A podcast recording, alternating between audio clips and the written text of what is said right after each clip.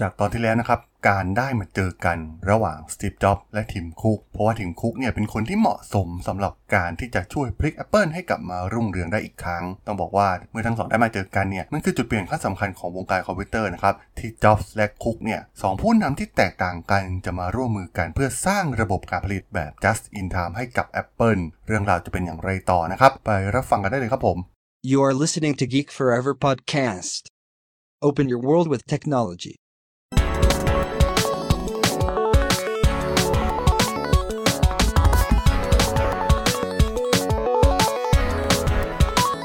This is Geek Story. ส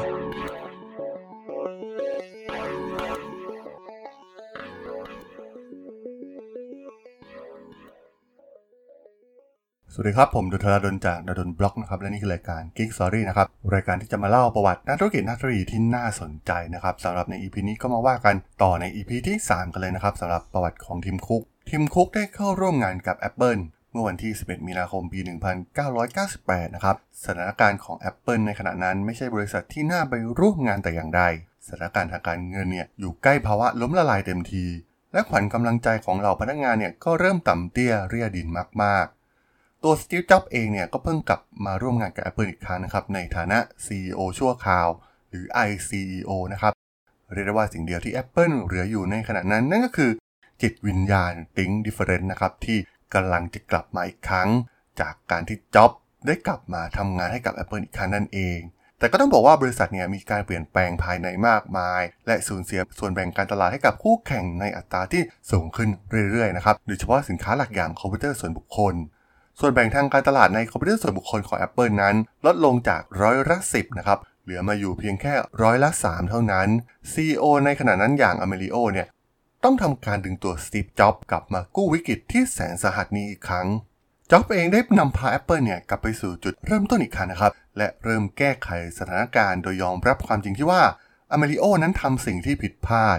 โดยจ็อบเริ่มจัดการเหล่าผลิตภัณฑ์ที่ไม่ทำกำไรนะครับ เช่นนิวตันคอมพิวเตอร์มือถือรุ่นแรกของ Apple ผลงานการสร้างสรรค์ของจอห์นสคัลเล่นะครับผู้ซึ่งเป็นคนที่ทำให้จ็อบต้องออกจาก Apple ไปในครั้งแรก จ็อบเริ่มตัดสายของผลิตภัณฑ์ที่ไม่จำเป็นออกไปนะครับ จนเหลือเพียงแค่ 4 รุ่น โดย 2 รุ่นแรกคือคอมพิวเตอร์เดสก์ท็อปสำหรับผู้บริโภคทั่วไป และมืออาชีพ ส่วนอีก 2 เนี่ยจะเป็นส่วนของเครื่องแบบพกพานะครับ แม้จะดูเสี่ยงมาก ๆ เพราะถ้าตัดเหลือ 4 รุ่นแล้วล้มเนี่ย ความหมายก็คือ Apple คงเหลือไว้เพียงแค่ชื่อเท่านั้นนะครับ เข้าสู่ภาวะล้มละลายอย่างแน่นอน และแน่นอนว่าปัญหาใหญ่ของ Apple ที่เผชิญมาตลอดนั่นก็คือ เรื่องของการวางแผนการผลิต รวมถึงเรื่องของการจัดการสินค้าคงคลังต่างๆนะครับ ส่วนใหญ่นั้น Apple เนี่ยมักจะจ้างซัพพลายเออร์เฉพาะของตนเองเท่านั้น เนื่องจากส่วนใหญ่เนี่ยจะเป็นชิ้นส่วนประกอบที่กำหนดเอง และมีประสิทธิภาพสูง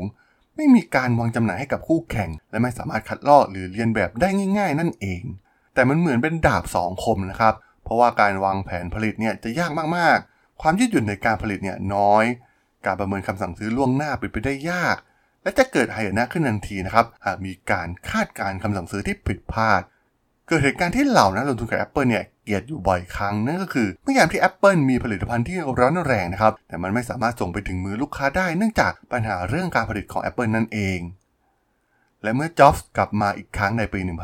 1997 เขาตั้งใจแน่วแน่ว่าจะไม่ให้เห็นความผิดพลาดเดิมเกิดขึ้นซ้ำอีกนะครับ และเริ่มมองหาการเปลี่ยนแปลงทุกๆด้าน ในเรื่องการปฏิบัติการของ Apple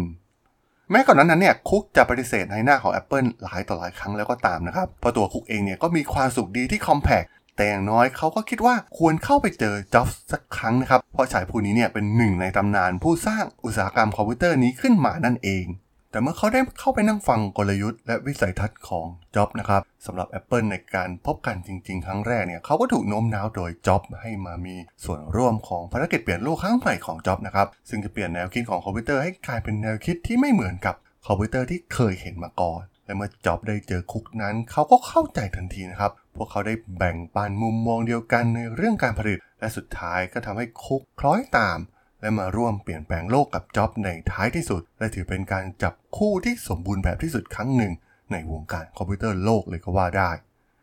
ในขณะนั้นเนี่ยคุกมีอายุ 37 ปีนะครับได้เข้ามาร่วมงานกับ Apple ในตำแหน่ง รองประธานอาวุโสฝ่ายปฏิบัติการทั่วโลก ซึ่งเขาได้รับงานใหญ่มากๆ ในการรื้อระบบการผลิต และจำหน่ายของ Apple ทั้งหมด และถือว่าเป็นงานที่ท้าทายเขาที่สุด ตั้งแต่เริ่มทำงานมาเลยก็ว่าได้นะครับ ซึ่งเพียงแค่ 7 เดือนหลังจากที่คุกได้เข้ามาร่วมงานกับ Apple เนี่ยเขาก็สามารถลดสินค้าคงคลังจากราวๆ 30 วันเหลือเพียงแค่ 6 วันเท่านั้น ซึ่งในช่วงเวลาสั้นๆ เขาได้ทำการปรับปรุง ระบบปฏิบัติการของ Apple โดยให้ความสำคัญกับรายละเอียดแทบจะทุกขั้นตอนการผลิต คุกนั้นได้เน้นลดซัพพลายเออร์ลงให้เหลือเพียงไม่กี่รายนะครับ เขาไปเยี่ยมซัพพลายเออร์แต่ละราย ตัวอย่างที่ชัดเจนเรื่องหนึ่งก็คือ การที่คุกโน้มน้าวให้ n a s t e e l นะครับผู้ผลิตแผงวงจรที่เป็น outsource ของ Apple เนี่ยย้ายมาตั้งโรงงานใกล้กับโรงงานของ Apple ในไอร์แลนด์แคลิฟอร์เนีย และสิงคโปร์ซึ่งการย้ายซัพพลายเออร์เข้ามาใกล้โรงงานนั้นทำให้กระบวนการ just in time ทำได้ง่ายขึ้นมากนะครับเนื่องจากส่วนประกอบสามารถส่งมอบได้รวดเร็วขึ้น และมีความถี่ที่มากขึ้นนั่นเอง และอีกส่วนหนึ่งที่สำคัญก็คือการ outsource ออกไปให้ได้มากที่สุด ซึ่งจะช่วยแก้ปัญหาที่สำคัญที่สุดอย่างหนึ่งของ Apple นั่นก็คือปัญหาเรื่องสินค้าคงคลัง ซึ่งสร้างภาระค่าใช้จ่ายมหาศาลให้กับ Apple ซึ่งต้นทุนสินค้าคงคลังเหล่านี้นี่เองนะครับที่ทำให้ Apple เนี่ยเกือบเข้าสู่ภาวะล้มละลายมาแล้ว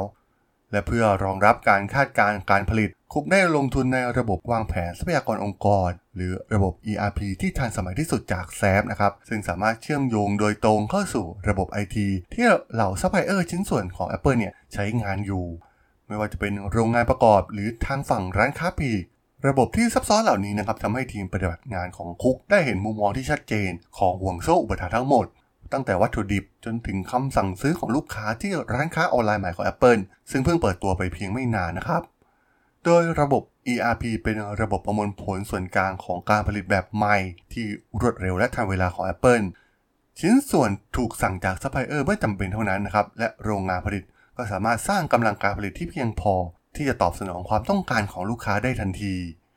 ภายใต้การนำของคุก เวลาในสินค้าคงคลังของ Apple เนี่ยลดลงจากเป็นเดือนเดือนเหลือเพียงไม่กี่วันนะครับ เพียงแค่ 7 เดือนต้นทุนในการจัดการเรื่องสินค้าคงคลังเนี่ยลดลงจาก 400 ล้านเหรียญสหรัฐเหลือเพียงแค่ 78 ล้านเหรียญสหรัฐ ต้องบอกว่าคุกเนี่ยได้รับเครดิตอย่างมากนะครับในการมีบทบาทสำคัญให้ Apple เนี่ยสามารถกลับมาทำกำไรได้สำเร็จ ซึ่งระบบที่เขาได้วางไว้เนี่ยก็เป็นตัวกระตุ้นการเติบโตของ Apple ในอีกหลายปีต่อมา ซึ่งเป็นที่ชัดเจนว่า Apple จะไม่มีวันเติบโตอย่างยิ่งใหญ่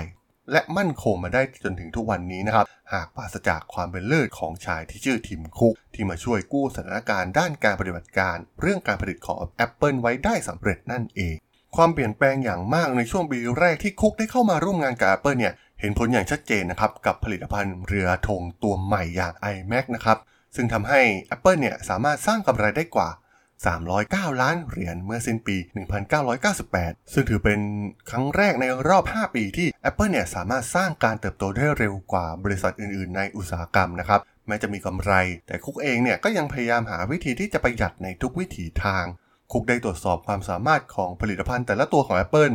และทำการถ่ายเทงานออกไปให้กับซัพพลายเออร์ภายนอกให้ได้มากที่สุด โดยไม่ให้สูญเสียคุณภาพของผลิตภัณฑ์ดังที่จ็อบต้องการ โดยผลิตภัณฑ์ตัวหลักอย่าง iMac นั้นเดิมทีได้ว่าจ้างให้ LG บริษัทจากเกาหลีใต้ ที่ตอนแรกทำเพียงแค่หน้าจอและส่วนประกอบอื่น ๆ บางส่วนนะครับ ก่อนที่ LG เนี่ยจะควบคุมการผลิตของ iMac แบบเบสเสร็จในปี 1999 แต่เมื่อคำสั่งซื้อเริ่มมากขึ้น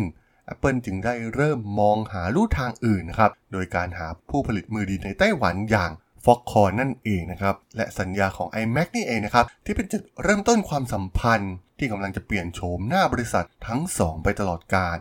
ซึ่งมีคุกเป็นหัวหอกในการดูแลเรื่องดังกล่าว Foxconn นั้นก่อตั้งขึ้นในเวลาเดียวกันกับการถือกำเนิดของ Apple นะครับแต่ห่างออกไปอีก 6,000 ไมล์ที่อีกฝากหนึ่งของโลกนะครับ เทอริกูนะครับที่ตอนนั้นอายุได้ 24 ปี ได้ยืมเงิน 7,500 เหรียญจากแม่ของเขา เพื่อมาเริ่มต้นธุรกิจ กูนั้นมีความมุ่งมั่นอย่างสูงในเรื่องการผลิตแบบคุณภาพนะครับ เขาจึงได้สร้างวัฒนธรรมที่ฟ็อกคอนที่จะไม่อดทนต่อความผิดพลาดใด ๆ หรือความไร้ประสิทธิภาพในการทำงาน หากมีแรงงานที่ทำงานผิดพลาดจะถูกต่อว่าต่อหน้าคนอื่นทันที และหากผิดพลาดซ้ำสองก็จะถูกไล่ออกและที่ฟ็อกคอนมีชื่อเสียงในเรื่องการทำงานหนักนะครับ คนงานมักต้องออกไปทำงาน 6 วันต่อสัปดาห์ หรือบางครั้งเนี่ยอาจจะต้องทำถึง 7 วันเลยทีเดียวนะครับ หากเป็นงานเร่งด่วน ความสำเร็จที่สำคัญของฟอกคอนเนี่ยมันไม่ใช่แค่เรื่องแรงงานราคาถูกเพียงอย่างเดียวเหมือนที่ทั่วโลกมอง เพราะพวกเขามีกระบวนการผลิตที่มีความยืดหยุ่นนะครับฟอกคอนมีแรงงานหลายแสนคนอยู่ในที่ทำงาน จึงมีความยืดหยุ่นมาก ในการรวบรวมกองทัพคนงานได้ในช่วงข้ามคืน หรือจ้างแรงงานเพิ่มเติมได้ในระดับหมื่นๆคนในเวลาเพียงไม่กี่ชั่วโมงเท่านั้นนะครับ ตัวอย่างที่น่าสนใจในเรื่องความยืดหยุ่นนี้เกิดขึ้นกับ iMac นะครับ เมื่อวิศวกรออกแบบของ Apple เนี่ยได้เพิ่มปุ่มใหม่สำหรับเครื่องในยามดึก และปุ่มนั้นเนี่ยยังไม่ได้ทำการทดสอบดีนะนะครับ และวิศวกรก็กังวลว่าอาจจะมีปัญหาได้หากมีการผลิตออกมาจริง ๆ แต่ที่ฟอกคอเนี่ย พวกเขาสามารถเรียกคนงานมาได้ตลอดเวลา และสั่งให้ทดสอบปุ่มดังกล่าวตลอดทั้งคืนนะครับ เพื่อให้ Apple เนี่ยสบายใจ ซึ่ง รายละเอียดเล็กๆน้อยๆเหล่านี้นะครับเป็นสิ่งที่เกิดขึ้นตลอดเวลาในยุคของจ็อบที่มักจะปรับเปลี่ยนสิ่งต่างๆ อยู่ตลอดเวลาในนาทีสุดท้าย และฟอกคอนเองเนี่ยก็สามารถทำให้ Apple ได้นั่นเอง